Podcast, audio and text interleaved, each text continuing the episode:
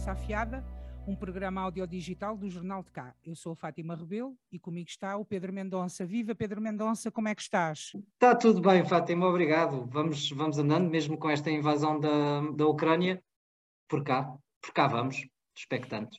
E esta semana, como não poderia deixar de ser, vamos falar precisamente da guerra da Europa e desta invasão uh, à Ucrânia.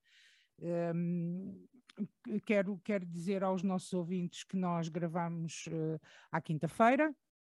O programa está disponível para todos à sexta, mas nós gravamos à, à quinta-feira. E na quinta-feira passada, ou seja, faz hoje uma semana, uh, ficámos a saber que uh, Putin invadiu a Ucrânia. Faz uma semana que o mundo enfrenta a maior crise de segurança desde a Segunda Guerra Mundial. Putin invadiu a Ucrânia, mas Kiev resiste. São milhares de pessoas que estão em fuga, são milhares de pessoas que vivem em bunkers e que têm um país devastado em escombros. Os ucranianos fogem do seu país, sobretudo as mulheres e as crianças, os homens ficam. Faz hoje uma semana que Putin ameaçou carregar no botão do nuclear. Zelensky, aos olhos do mundo, já ganhou a guerra ainda que venha a perdê-la. Temos ouvido isto várias vezes uh, em diversos meios de comunicação social. O mundo isolou, entretanto, o mundo isolou a Rússia com sanções, uh, mas as tropas de Putin continuam a avançar. É uma guerra com consequências devastadoras, ainda sem fim à vista. Pedro Mendonça, nunca imaginaríamos que estaríamos a viver uma coisa destas em pleno século XXI, desta forma, achámos oh, que, que, estávamos em segurança e não estamos. Fátima, isto foi tudo uma grande irresponsabilidade. Nós todos. Putin, nós todos, porque nós, nas democracias, influenciamos os governos, não é? Putin já tinha invadido a Crimeia.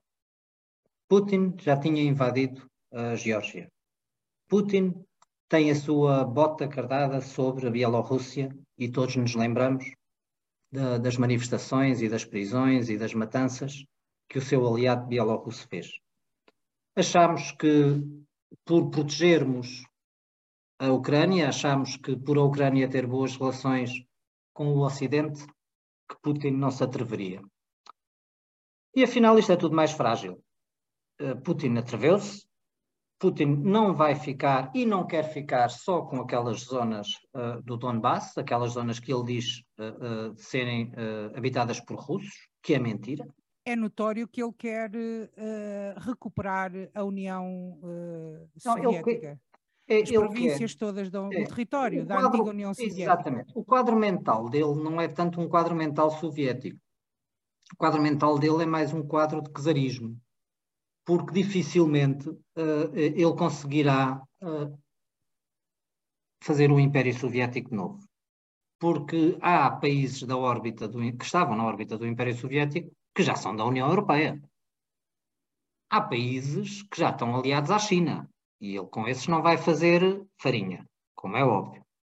Aqui a questão é que todos os czares, isto é o que eu tenho lido na imprensa internacional, todos os czares que tiveram o cognome de O Grande foram czares que aumentaram uh, o espaço territorial da Rússia.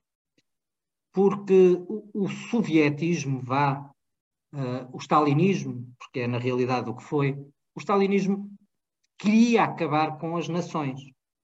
Ou seja, debaixo do grande império dos sovietes, da grande ditadura dos sovietes, não, poderia, não haveria nações dentro desse, desse império. Tanto que Stalin mudava populações inteiras de sítio, precisamente para acabar com essa sensação de nação. Os russos e o Império Russo é outra coisa. É baseado muito no nacionalismo, que é onde eu encaixo Putin. Portanto, Putin neste momento quer ocupar dois terços da Ucrânia, toda a parte que faz fronteira com, com o mar, que, que, partilha, neste caso, também com a Turquia e a Rússia, portanto, Ucrânia, Turquia e Rússia. Uh, Putin quer pôr a Ucrânia naquilo que era a, a Ucrânia no século XIII ou XIV, não, agora não sei precisar, que era um pequeno país mais ocidental, com todas as outras zonas que Putin está a ocupar, ora no Império, ora no Império Czarista, ora no Austro-Húngaro, ora aqui, ora ali. Mas a questão é que o mundo evoluiu, porque senão nós e os espanhóis ainda estávamos no Tratado de Tordesilhas, não é? E, portanto, as fronteiras da Ucrânia são fronteiras reconhecidas pelas Nações Unidas. Isto vai ser muito complicado. Vamos voltar à Guerra Fria que tínhamos no século XX. Uh, é melhor das achas, hipóteses. é melhor achas, das hipóteses. Tu não achas, eu pelo menos eu tenho a sensação que uh, Putin uh, e a Rússia estavam um pouco afastada do, do, do xadrez mundial, pelo menos das peças principais. Uh, a China começou a, ocupar um espaço que não tinha, não é? E o mundo quase que ficou dividido entre o mundo ocidental liderado pelos Estados Unidos e tínhamos o mundo oriental liderado pelos chineses e, e Putin, que como economicamente não consegue, porque uh, a Rússia é um país que não tem força económica, mas tem força militar. E é Esta pela é força militar que, que ele lá quer chegar, parece-nos, para mim pelo menos. É, é óbvio, porque, e faltou-te aí um ator importantíssimo, nós nos esquecemos porque somos nós, a União Europeia. Putin, neste momento, parece-me ter mais medo da União Europeia do que da NATO. Porque se a Ucrânia, que estava a fazer a sua aproximação à União Europeia, mas que nem sequer estava em cima da mesa, a adesão, tanto que ela foi assinada agora, o pedido de adesão não foi assinado antes. Tal como não estava em cima da mesa a adesão à NATO. Não iria acontecer. Não, não era o problema. Qual é a questão? A questão é que os países que saíram da, da órbita comunista, assim que caiu o muro de Berlim, quiseram ser ocidentais e não só quiseram ser ocidentais, repetidamente em muitas eleições, como quiseram pertencer à União Europeia. Houve um salto no conforto destas pessoas, na qualidade de vida destas pessoas, brutal. E é com isto que Putin não pode lidar. Ter uma Ucrânia desenvolvida, uma Ucrânia democrática e ainda por cima com pão na mesa, mesmo ao lado dos russos que passam mal. Já passavam mal antes da guerra vão passar pior. Putin pensou que podia meter-se, uh, e pensa que, que, se pode meter no, no, jogo dos grandes da economia. E os grandes da economia são, como muito bem disseste, os Estados Unidos, a China e também a União Europeia. E pensou que o seu poder económico, o seu poder militar, compensaria a falta de poder económico. O Ocidente está a responder com uma guerra económica como nunca fez. E agora vamos ver e achas que é suficiente? Achas que estas medidas. Vamos ver, vamos ver. Aliás, isto, isto é... era a única coisa também que a União Europeia poderia fazer, porque se a União Exatamente. Europeia uh, vai atrás uh, deste, deste lado bélico do, do, do Putin, então aí temos a Terceira Guerra Mundial, não é? Exatamente, exatamente. Há, Aliás, há... a primeira e a segunda começaram por uh, coisas menores, não é? Por situações menores. Claro, ou, ou, seja, são situações menores encontradas para, para disputar a grande situação, não é? Uhum. E Putin parece estar a tentar fazer isso, isso aí eu não tenho dúvidas. Aqui a, a, questão e da está a julgar que... porque acha que os ocidentais não vão nunca Uh, Exatamente. Não é? Uh, é. é, é só que os ocidentais, só que os ocidentais podem ter, podemos ter uma margem de manobra que Putin não tem. Os governos uh, da Europa e a União Europeia têm capacidade financeira e económica para mitigar o aumento do preço do gás, para mitigar a falta de matérias-primas, pode negociar. A China não é aliada absolutamente ninguém, nunca foi. A China é o império do meio. Os outros é ela é própria e acabou. É ela própria e acabou e, portanto, a China irá substituir a Rússia como fornecedor de muitas matérias-primas e de muito material. Mas também não interessa à China fechar, fechar só o mercado europeu, não é? Também precisamente por isso. Precisamente por isso. Ou seja, à China interessa que nós estejamos uh, preocupados com, com esta situação. À China interessa que a União Europeia uh, e os Estados Unidos tropecem aqui e ali para aumentar o seu poder mas à China não interessa uma União Europeia, o seu maior consumidor, e os Estados Unidos, um dos seus maiores consumidores, uh, fiquem a passar mal e deixem de comprar produtos então chineses. Então não achas que isto foi feito de propósito numa altura em que a pandemia ainda não acabou? Não, não acabou eh, no mundo em parte nenhuma? Tu não achas que isto é feito de propósito no momento em que um, o mundo ocidental está, digamos, fragilizado com as suas economias fragilizadas vindas de, vindos de dois anos de pandemia e há aqui um desviar de repente das atenções todas para esta situação. Aliás, tu vês as notícias, parece que, não, que, que a pandemia acabou, acabou, no dia que começou a guerra. É inacreditável, Exatamente. nunca mais ouviste falar da pandemia. É, é porque fa faz parte, ou seja, esta é uma tragédia humanitária maior ainda. Ou seja, e portanto nós, enquanto humanos, eh, vamos sempre à nossa prioridade. E como tu disseste, e bem há pouco, eh, isto podemos estar à beira de uma terceira guerra mundial e uma terceira guerra mundial, infelizmente, não se resolve com vacinas. Tu perguntaste-me aqui em conversa se estaremos à beira de uma nova guerra fria. Era o melhor, era a melhor das hipóteses, Fátima. Nós podemos estar à beira de uma guerra quente, porque a racionalidade de Putin e as incógnitas que esta guerra está a deixar passar são muito preocupantes. Porque é que uma coluna de 64 quilómetros de, de tropas não avança. O que é que se passa? Como é que Moscou ainda não chegou aqui? Como? Não sabemos. E isso é uma grande incógnita. O que é que vão fazer três caças a sobrevoar o espaço aéreo da Suécia? De umas ilhas suecas? Putin está a meter-se na política Acha, externa. Achas que, achas que há aqui outros planos que, que, que, que, nós, nós, provavelmente ao mais alto nível já se deve saber, mas nós ainda não sabemos? É, é, sim, claro, é bem possível. Eu acho, eu acho que Putin uh, não contava com várias coisas. Nunca eu, tenho ouvido, eu tenho ouvido muito analisar-se o Putin e eu acho que uh, é só achismo da nossa parte, porque não, não sabemos o que é que ele tem na manga e não sabemos qual é que é o plano final dele, acho eu, sinceramente. Não, não, não sabemos, não sabemos. Nós podemos é tirar pela pinta. Ou seja, uh, os Estados, independentemente dos, dos, seus, dos seus líderes, têm, obviamente, traços, não é? Uh, portanto, o aparelho do Estado, não é? Não são os países, são o aparelho do Estado. A Rússia é imperial. Quer esteja sob domínio comunista, capitalista de Estado, que é em ditadura, que é o que se passa agora, quer no tempo dos czares, e a Rússia sentiu-se, a Rússia, é? sentiu-se humilhada com o fim da Guerra Fria. E, portanto, os russos estão disponíveis para uma nova glória. Agora, o que o povo russo não está disponível, parece-me, parece-me, é o que tu dizes, é um machismo, é para passar de cavalo para burro.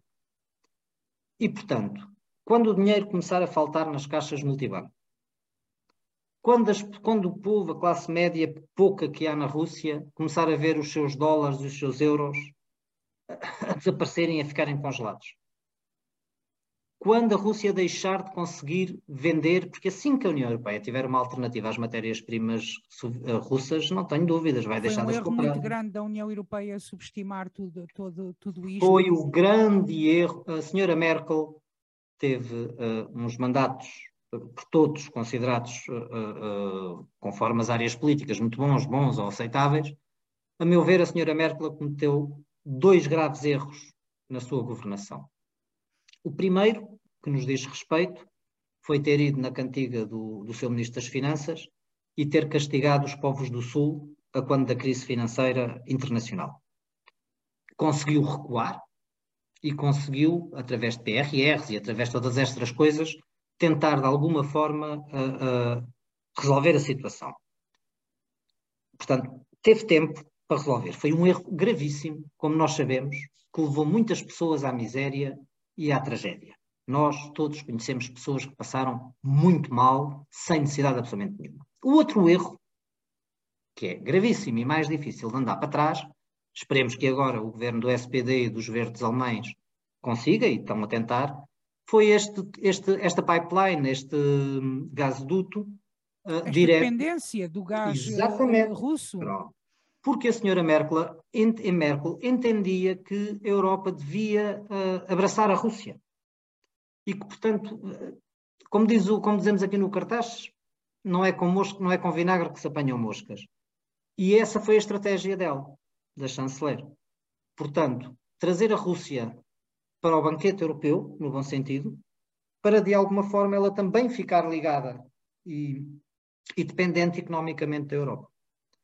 Só que aquilo que a senhora Merkel se esqueceu, a meu ver, é que uh, entre democracias há acordos firmados, há acordos para cumprir. Com ditaduras, não. E, portanto, ela foi apertar a mão a um ditador. Mas, o ditador, à primeira oportunidade. Ó oh Pedro, tu há bocado falaste de quando, quando faltassem os, os dólares e, o, e os rublos e, e, tudo mais ao, ao povo russo. Sim. Uh, uma coisa nós sabemos e nós os dois sabemos, uh, vou, vou, confidenciar e vou, vou, partilhar aqui com os nossos ouvintes.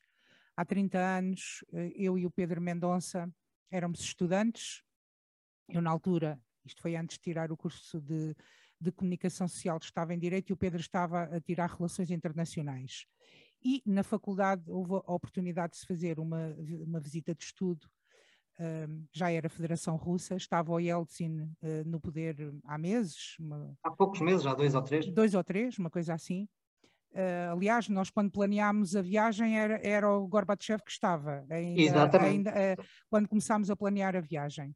E como nós na altura vivíamos na, nessa Guerra Fria e, e, e, com o mundo dividido em duas partes, havia uma curiosidade enorme sobre a, a, a Rússia fechada, não é? Digamos assim. Exatamente. assim e não perdemos a oportunidade e lá fomos nós. Portanto, tivemos a oportunidade de ver há 30 anos como é que aquelas pessoas viviam. Eu não me vou esquecer, Pedro Mendonça, de entrar nos supermercados e de ver as prateleiras vazias e comida podre à venda para as pessoas. Assim Exatamente. como não vou esquecer de ver fileiras de gente um, com um par de sapatos na mão na rua para tentar vender e oh, Fátima, outras não, coisas. E não nos podemos esquecer de uma coisa que vai dar agora aqui uma grande alegria a algumas áreas políticas do cartaz, em que era mais fácil nos hotéis servirem-nos caviar do que carne.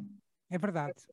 E eu comia, porque sou da esquerda, caviar às travessas, se bem te lembras.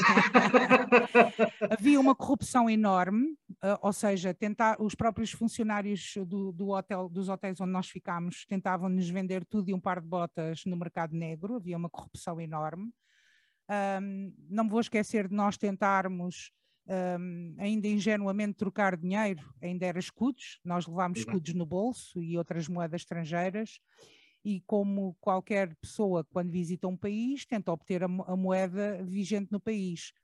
Então, eu, o Pedro e os, e os, e os nossos colegas de, de, faculdade da altura, fomos tentar trocar dinheiro no hotel, disseram-nos que o melhor sítio para trocar dinheiro era na farmácia, imagine-se. Então, lá fomos nós trocar dinheiro, trocámos algum dinheiro, uh, éramos, éramos jovens ainda sensatos, não trocámos o dinheiro todo que tínhamos, trocámos só algum, a pensarmos nós que era bom termos alguns rublos. Não era verdade. Não serviu de nada. Não era verdade porque as pessoas queriam dólares, não queriam rublos.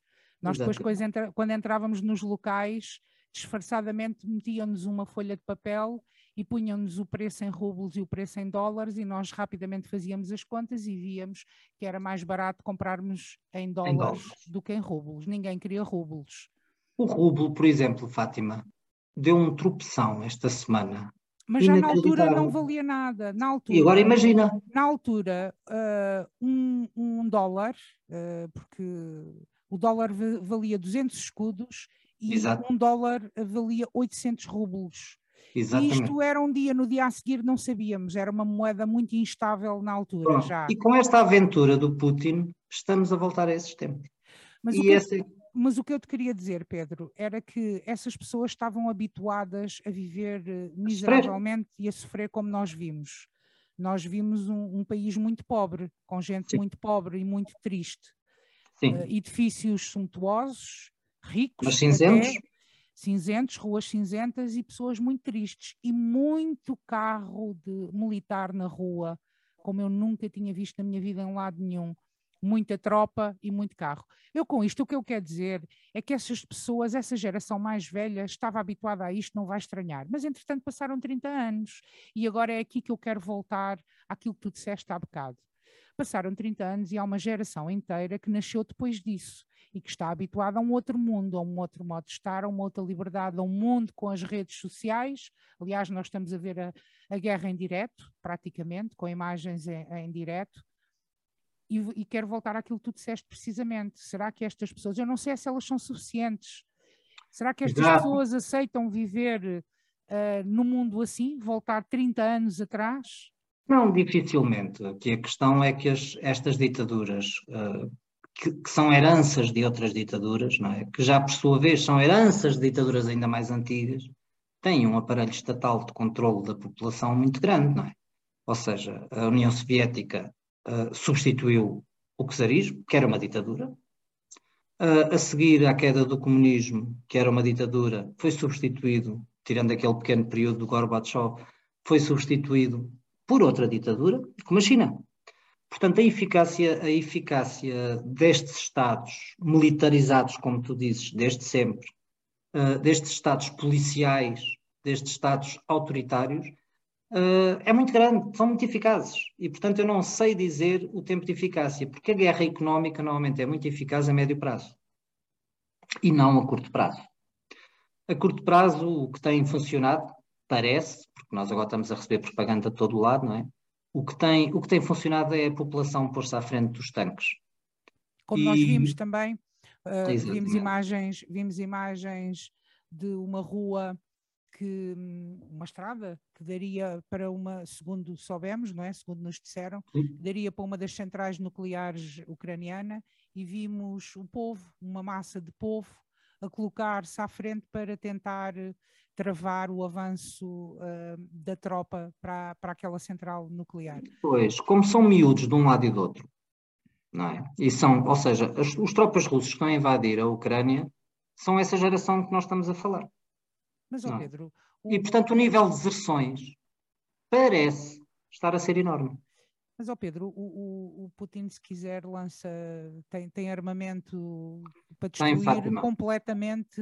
Mas ele sabe uh... que se destruir completamente, por exemplo, Kiev, que leva com uma bomba em cima em Moscou.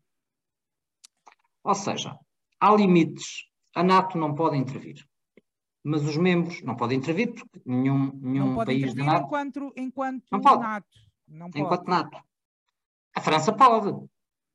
E tem armamento nuclear. Nós vimos, nós vimos, por exemplo, uma coisa que não tínhamos visto ainda desde a Segunda Guerra Mundial, que é a Alemanha falar em armamento, a Alemanha sim, sim, disponibilizar armamento e a Alemanha a dizer que vai gastar dinheiro em armamento. Aliás, não só a Alemanha, como a União Europeia inteira, em vez Exatamente. de agarrar no dinheiro que era preciso para a recuperação desta pandemia, uh, investir-se em saúde, claro. uh, investir-se na, na, cultura, na nossa economia, sim, sim. agora vamos desatar a gastar todos o dinheiro em armamento. Vamos, vamos. Isto também prova uma coisa, que o Brexit foi a maior estupidez que os ingleses podiam ter feito, porque afinal, quando há, cliva, perdão, quando há clivagens civilizacionais, os ingleses estão ao lado da União Europeia e estão a, a agir a uma só voz connosco.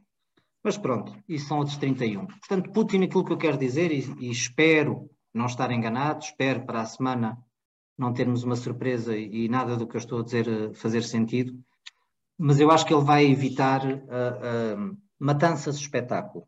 Ou seja, ele vai evitar uh, pôr cidades a arder. Ele mas, está Pedro, a atacar os civis, mas aos poucos.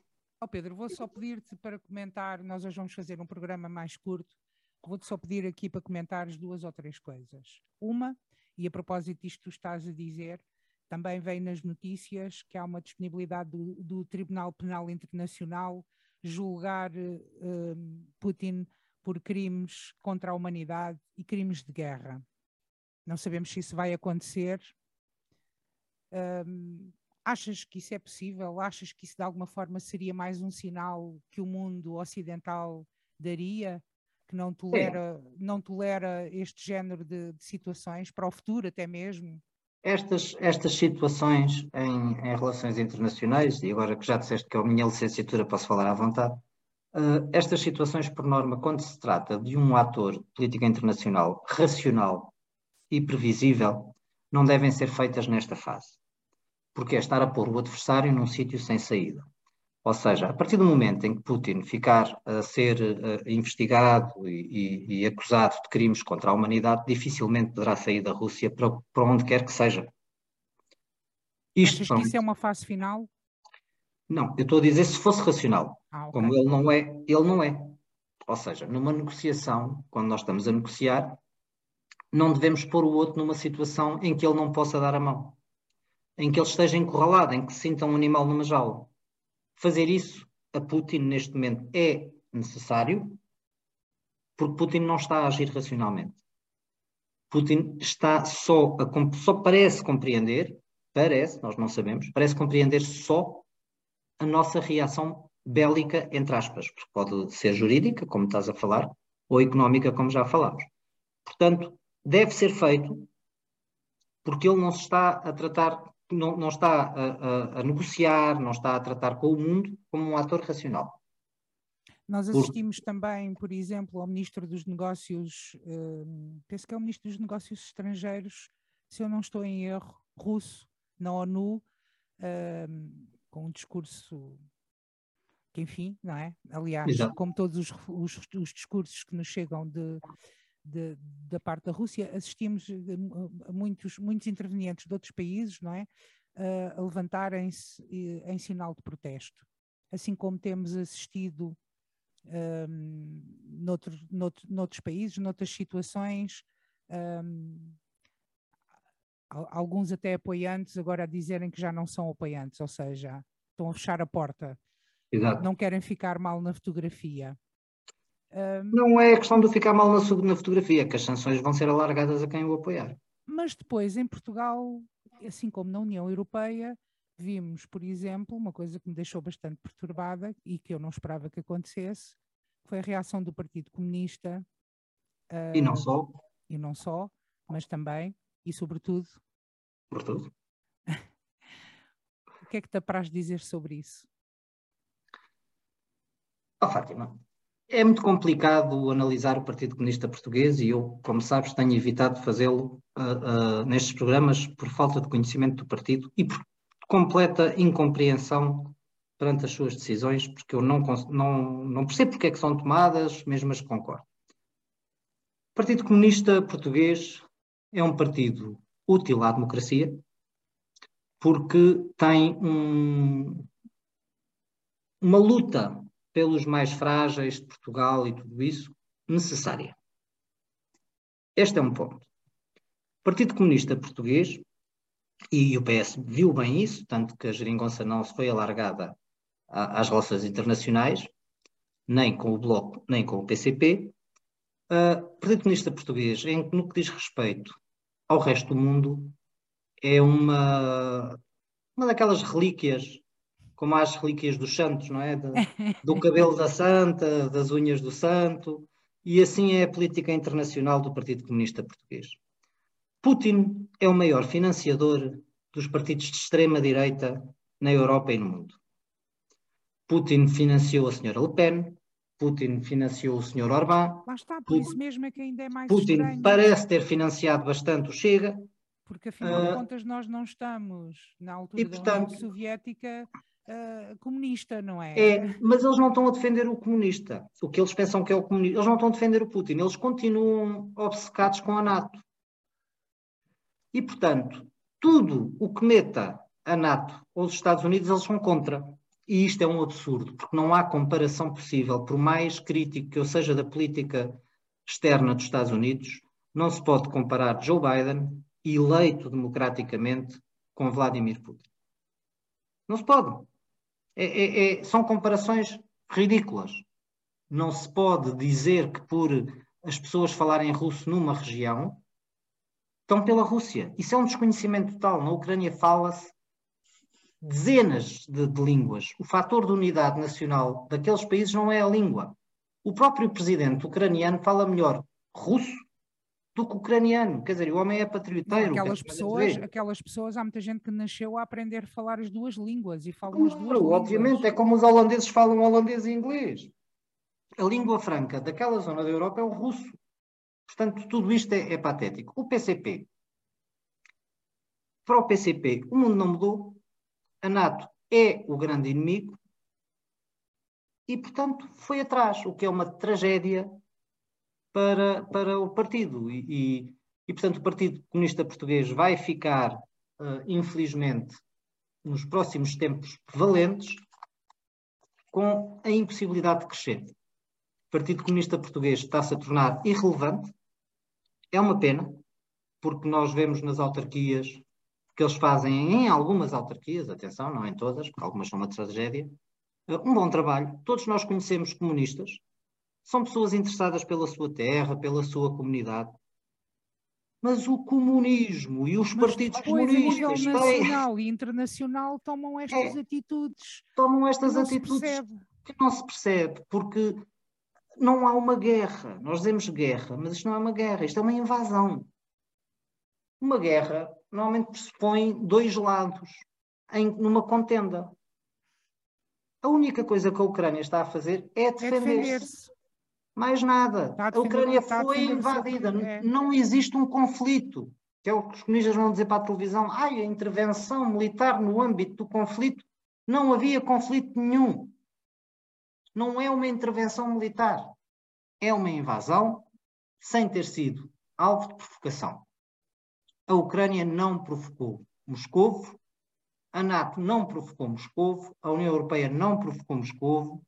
Quem está a sofrer neste momento são os povos, que são centenas de milhares de pessoas já a circularem pela Europa, sem esperança no futuro, sem saberem o que vai acontecer aos maridos e aos filhos e aos pais que por lá ficaram. E isto é tudo trágico. E a seguir vão ser as mães. Para tu veres o, o, o e para os nossos ouvintes verem a, a, o grau de, de, maldade e de, de, de, falta de tudo, de humanidade do Sr. Putin, nessa, nessas carreiras militares de 60 e tal quilómetros, nessas coisas, vão fornos crematórios. E o que é que vão os fornos crematórios a fazer juntamente com a tropa russa? Os russos aprenderam no Afeganistão, na década, no final da década de 70 do século passado, que é impossível, mesmo na mais forte ditadura, esconder a aflição e os berros de mães que veem os seus filhos voltar para a pátria dentro de caixões. E, portanto, eles não vão voltar em caixões. Eles vão voltar em cinzas. E ninguém os vai ver.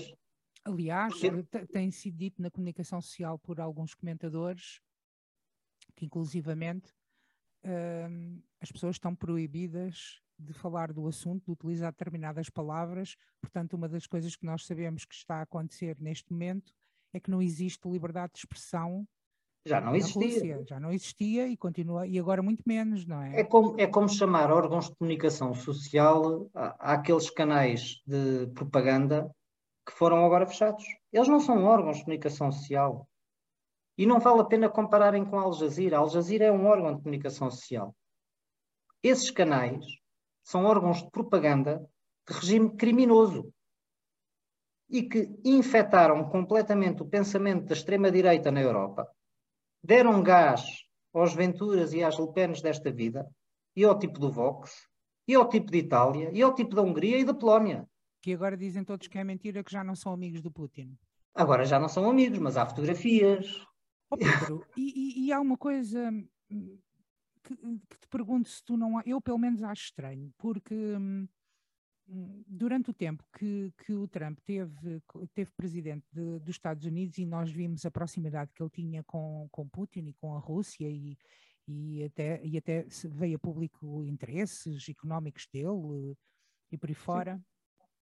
Será que Putin naquela altura já tinha isto pensado e achava que o Trump ganhava as eleições?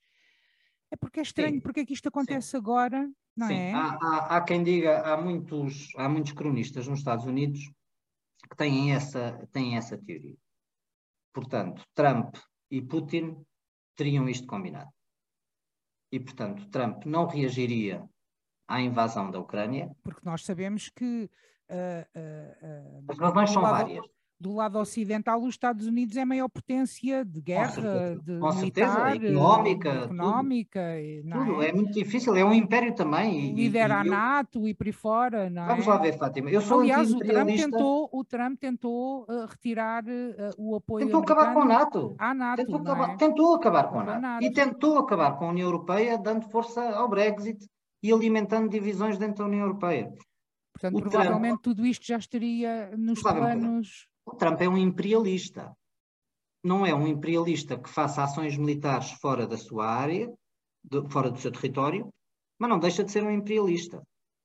Putin é um imperialista, ou seja, os Estados Unidos têm um comportamento de império que eu me a que eu me oponho e combato seriamente. Agora, neste momento, uh, Putin ficou sozinho, porque Trump perdeu as eleições contra ventos e marés, contra as sabotagens russas, contra, quer dizer, teve as ajudas todas, de todos os fascistas e de todos os ditadores do mundo, e não conseguiu. E, portanto, Putin tentou, porque Biden era visto como um presidente fraco. E estava, e estava e está, neste momento, com problemas graves no Senado norte-americano de equilíbrio de forças com os Aliás, republicanos. eles vão ter eleições intercalares, entretanto, não é? Exatamente. E, portanto, tentou, pensou que não, ia, não iam conseguir e pensou que os Estados Unidos iam estar fracos. Uh, Ele se calhar também não, não estava à espera de uma Europa unida. Exatamente. Só que Putin esquece de uma coisa. A Europa sempre teve medo do Império Russo. É óbvio, como teve medo do Império Otomano. A União Europeia só sobrevive porque é um conjunto de países, não é um império. Oh Pedro, tu achas uma coisa que já se fala há anos, que é a existência de um exército europeu? Tu achas que isto, uh, de alguma forma, uh, poderá, poderá, poderá um, impulsionar isso? Aqueles todos Sim. que eram contra e que provavelmente agora perante uma coisa destas se vai perceber que é necessário a existência de um exército europeu? Eu coloco as coisas em dois níveis e tens razão. Esse assunto já está em cima da mesa. Agora, para não estarmos completamente dependentes dos Estados Unidos, é essencial a Europa tomar nas suas mãos a sua defesa.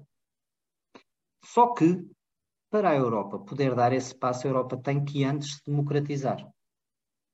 Porque nós não podemos uh, uh, pôr nas mãos de uma entidade ainda não completamente democrática umas forças armadas. É, o que é que tu queres dizer com uma entidade completamente democrática? Por exemplo, a Presidente da Comissão Europeia não foi eleita pelos, pela população. Ok, é isso que tu estás a referir. Estou-me a referir. Ou a seja, tu achas que a Europa, Comissão... que a Europa um, tem que se reconfigurar, digamos assim? Sim, eu no meu caso pessoal, uh, portanto, sou mais uh, de aprofundamento, portanto, eu acho que nós devíamos votar para o Presidente de, de, da União Europeia, devia de existir esse cargo, e aí sim, libertos dos interesses dos Estados, que naturalmente são egoístas, e, e com isto eu não estou a dizer nada de mal sobre os Estados, mas o governo português, quando lá está, está a negociar, na Comissão, está a pensar em Portugal só. Agora, quando o teu voto e o meu for tão importante como pessoas que pensem como nós, na Alemanha, na Itália, na Polónia, quem for eleito já tem que responder ao, ao português, ao polaco e ao italiano imagina, no meu caso, nos verdes, e, não é? Votaria nos verdes. E, e, não achas que de alguma forma Deixa-me só terminar. Ah, Portanto, desculpa. Não, peço, eu é que peço desculpa porque estou a demorar muito. aqui a questão é, neste momento temos que dar um primeiro passo. Portanto, a organização e a articulação entre os vários exércitos da União Europeia deve ser feita e deve ser apressada e deve ser mais forte. Exército comum europeu já? Não, é impossível. Mas é Mas provavelmente ser... num futuro muito próximo vai acontecer. Mas mais, mais rápido do que, do que nós pensávamos. Mais rápido do que nós pensávamos, bem como o aprofundamento da União Europeia. Avançou-se mais nestes sete dias de guerra, no aprofundamento da construção europeia, do que nas últimas décadas.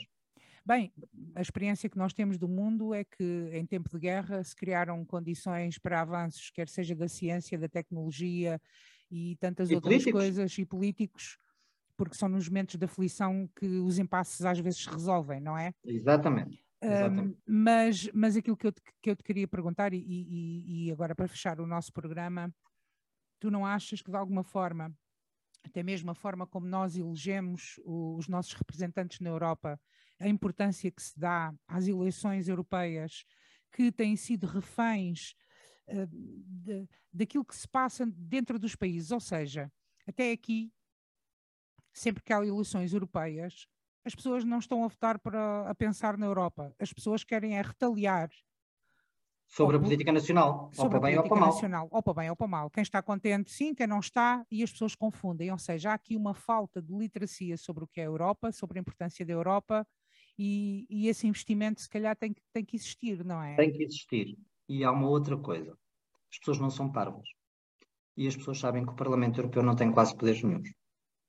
Portanto, sem um reforço do Parlamento Europeu, as pessoas sabem que vão votar e que pronto, tem a importância que tem, porque nós sabemos que já tem muita importância, nomeadamente na área da saúde. A abstenção é sempre tão grande, é, não é? As é, pessoas não é, ligam nenhuma. É, porque até os partidos grandes o que fazem, não só em Portugal como no resto da Europa, é quando têm um, um, um barão vá, partidário que não sabem o que é que lhe vão de fazer, mandam para, mandam para a Europa, mandam para o Parlamento Europeu. E, portanto, isto é tudo uma pescadinha de rabo na boca, porque se nós olharmos para os estudos da opinião, os portugueses continuam a ser profundamente europeístas, são dos povos mais europeístas uh, uh, da, da, União. E não vão votar para o Parlamento Europeu. Portanto, há aqui uma, uma situação. Mas também há uma falta de conhecimento, as pessoas não sabem bem como é que funciona, também não há. Não há interesse em explicar isso às pessoas. Não há interesse em explicar isso às pessoas, essa importância, não é? É, tem importância, obviamente, porque tu repara, se isto fosse a sério, não é? O Bloco de Esquerda e o Partido Comunista Português era uma única candidatura, porque eles vão acabar no mesmo grupo parlamentar. Era isso que eu te queria dizer. Que sentido é que faz depois, no fim, eleger-se não faz. para o Parlamento Europeu pessoas que estão contra a Europa, que estão contra. Ah, não, isso aí é democracia. Nós, dizer, os portugueses também não, elegeram. Claro sim, mas quer dizer, mas dá-se força a estas pessoas às vezes porque. Isso aí não vais mais longe, quer dizer, o, o Chega tem não sei quantos deputados agora na Assembleia da República e é contra a Constituição e é contra o sistema e diz que quer arrasar isto tudo e quer não sei o quê. Pronto, isso é democracia. O que acontece é, era bom que as pessoas soubessem que votar no Bloco de Esquerda ou no Partido Comunista para as eleições europeias é exatamente a mesma coisa. Como foi durante muito tempo também à direita na parte dos liberais. Sim, Neste momento, pessoas não, não, as pessoas não sabem como é que depois se organizam as bancadas no Parlamento. Para o Parlamento Europeu ser mais fácil explicar às pessoas as suas, a sua importância, as pessoas deviam já, e eu sou muito favorável a isso, aos partidos pan-europeus. Ou seja, como há Há o Partido Socialista Europeu, não é? Há o Partido Liberal, há o Partido Popular, onde está o PSD e o, e o CDS. Há os, o, a parte da esquerda do PC e do Bloco, que eu não me lembro do nome. Há os verdes europeus, há os da extrema-direita, há os da ainda mais extrema-esquerda. E, portanto, essa gente devia ir toda, não é? Candidatar-se pelos seus grupos políticos, ou seja, pondo, pondo a hipótese do meu partido, o LIVRE cá, não se candidataria como LIVRE para, para o Parlamento Europeu porque na realidade o LIVRE vai para o grupo dos verdes europeus. E, portanto, por toda a Europa. Isso provavelmente iria facilitar muito mais o entendimento que as pessoas depois têm do que é que é o Parlamento Europeu e, e quem é que se está a eleger. Não é? Exato. É? E fomentava a sensação da Europa, porque então eu já via que o alemão que votava como eu nos verdes europeus estava mais próximo de mim do que o meu concidadão que votasse no, no, no PSD ou no CDS que é um Partido Popular Europeu conservador. E, portanto, aí estas coisas mudavam. Nós tentámos nas últimas eleições europeias fazer isso por vários países da Europa, fizemos, uh, uh, mas não houve a percepção das pessoas porque tivemos que ir cada um com a sua sigla ao voto. Ou seja, Vamos continua ver. a estar lá o livre. Não estava a Primavera Europeia, que era o movimento. Vamos ver o que é que vai acontecer nas próximas eleições europeias, que são as próximas eleições que nós vamos ter. É Entretanto, é uma coisa é certa, nós vamos ter que terminar o nosso programa. Uma coisa é certa, uma semana depois o mundo está mais bélico. E uma coisa e é certa, o mundo vai continuar mais bélico, nós não imaginávamos, mas o mundo vai continuar mais bélico e aquilo que, que, que nós achávamos que não iria acontecer, aconteceu e não sabemos o que é que ainda aí vem. Eu queria deixar só uma nota final, Fátima. Diz. Eu acho que este, como na pandemia, é um momento para todos os democratas e pessoas de bom senso se unirem. Neste momento, Portugal faz parte de um esforço de contenção da Rússia. Nós, com os nossos aliados, estamos na primeira linha da frente, insuficiente, a defender a Ucrânia. Por favor, que todos nós saibamos assumir a responsabilidade que nos foi dada pelo tempo em que vivemos e que não venham parvoices partidárias, religiosas, étnicas e o que seja, estragar um momento que é salvar vidas humanas, no presente e no futuro. Uma coisa é certa, as pessoas têm se movimentado para ajudar a Ucrânia. Uh, pelo mundo inteiro se está a ver uh, grandes movimentos de solidariedade, as pessoas estão, estão a enviar bens. Assistimos também pessoas a quererem ir para a linha da frente, pessoas que estavam já há 20, alguns mais de 20 anos fora do país e, e estão a ir para lá. Vamos ver o que é que vai acontecer. Entretanto, nós vamos ter que ficar por aqui hoje.